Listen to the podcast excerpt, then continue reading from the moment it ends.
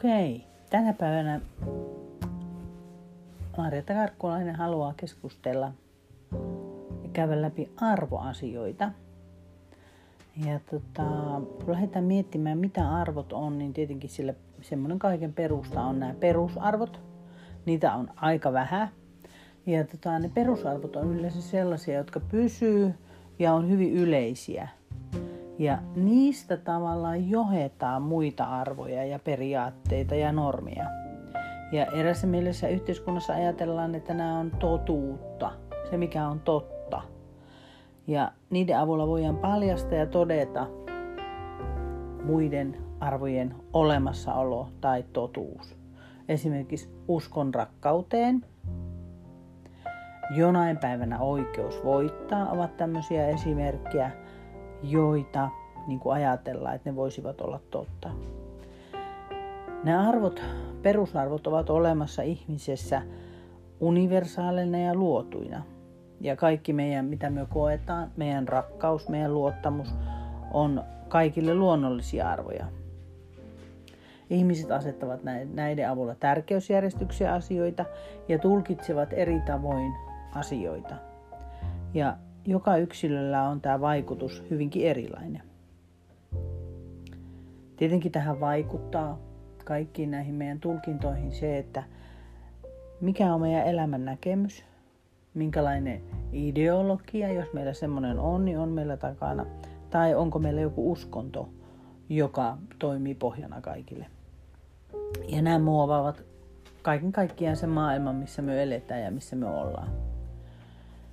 Sitten jos lähdetään miettimään, niin tota, tässä näistä perusarvoista, jos mietitään, niin näitä riippuvuus on vastavuoroinen, puhutaan dialektisesta. Ja meidän ihanteet, meidän esikuvat, meidän sympatiat kertoo meidän arvoista. Noin ei saa tehdä tai, tai juuri näin. Ja nämä arvot saattaa olla toivottuja arvoja, oi kumpa, todellisia arvoja, tai sitten ne voi olla piiloarvoja, joita ei sanota ääneen, jotka tulevat esiin sitten ristiriitatilanteissa. Ja esimerkiksi tämmöinen vaikea arvoristiriita voi myös olla esimerkiksi pakkohoitopäätös, kun niin kuin se perusarvo on ihmisen vapaus.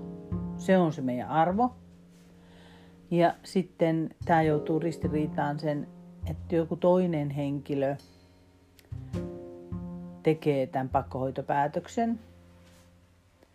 Eli kenties estetään toiseen henkilön kohdistuva väkivalta.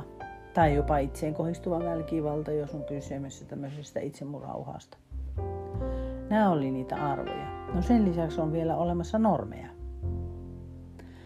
Okei, miten nämä normit ja arvot liittyvät toisiinsa?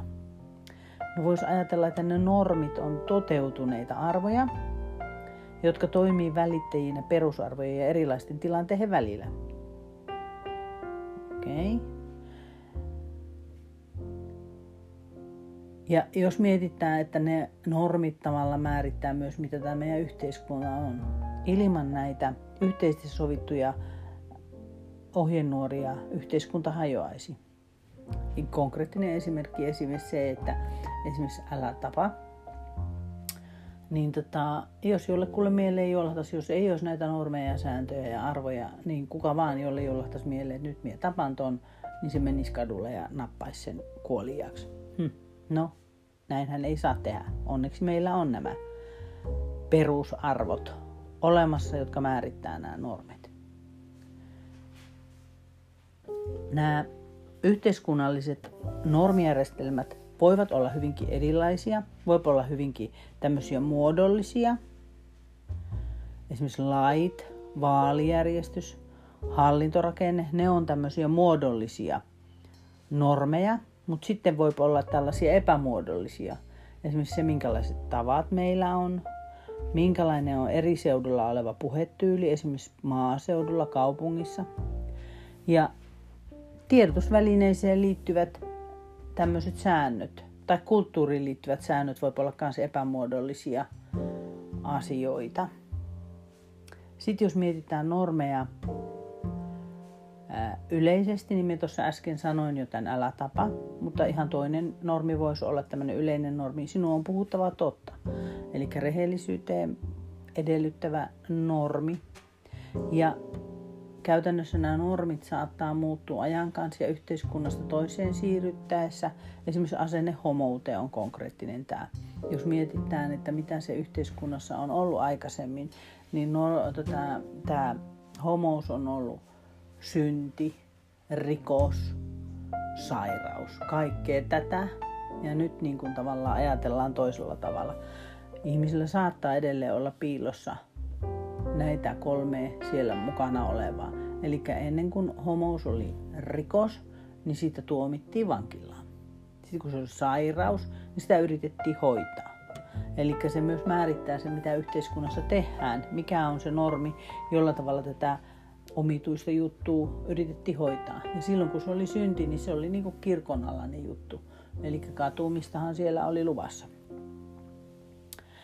No sitten, jos mietitään meidän hoitajia, meidän auttamisammatteja, niin yleensä ne suurimmat ristiriidat tulevat näistä normien yhteen törmäyksistä. Esimerkiksi yksilöllä on oikeus saada tietää ja itse päättää asioistaan. Entäs jos hän ei kykene? Entäs jos hän ei halua tietää? No sitten toisena on tämmöinen tiedostaminen. Voiko ihminen itse valita ja toimii itsetuhoisesti, destruktiivisesti silloin kun ajatellaan, että se ei ole niin kuin oikein, älä tapa.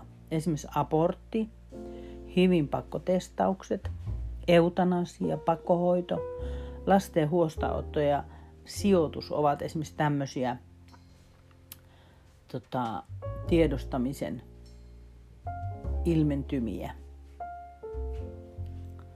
No sitten on olemassa toinen kategoria, kun oli nämä yleiset normit, niin toinen kategoria voisi olla tämmöiset johdetut normit. Ja nämä on erityissääntöjä, ja ne on supealle alalle tarkoitettuja. Yleensä niitä voidaan vaihtaa. Esimerkiksi että silloin kun on 80 kilometrin rajoitus tunnissa, niin silloin voi vähän ylittää sen. Ja vanhempien teitittely saattoi olla aikaisemmin semmoinen johdettu normi. No tehdäänkö sitä enää? Ei. Pese hampaasi joka ilta. Pyhi jalkasi. Älä häiritse kuljettajaa. Okei, nyt me on käynyt tämmöistä yleistä tota, rupattelua näistä arvoista ja normeista. Ja tota, toivottavasti tämmöinen rupattelu viehätti teitä. Aion tehdä lyhkäisiä podcasteja jatkossakin. Tähän loppuu täten arvot ja normit.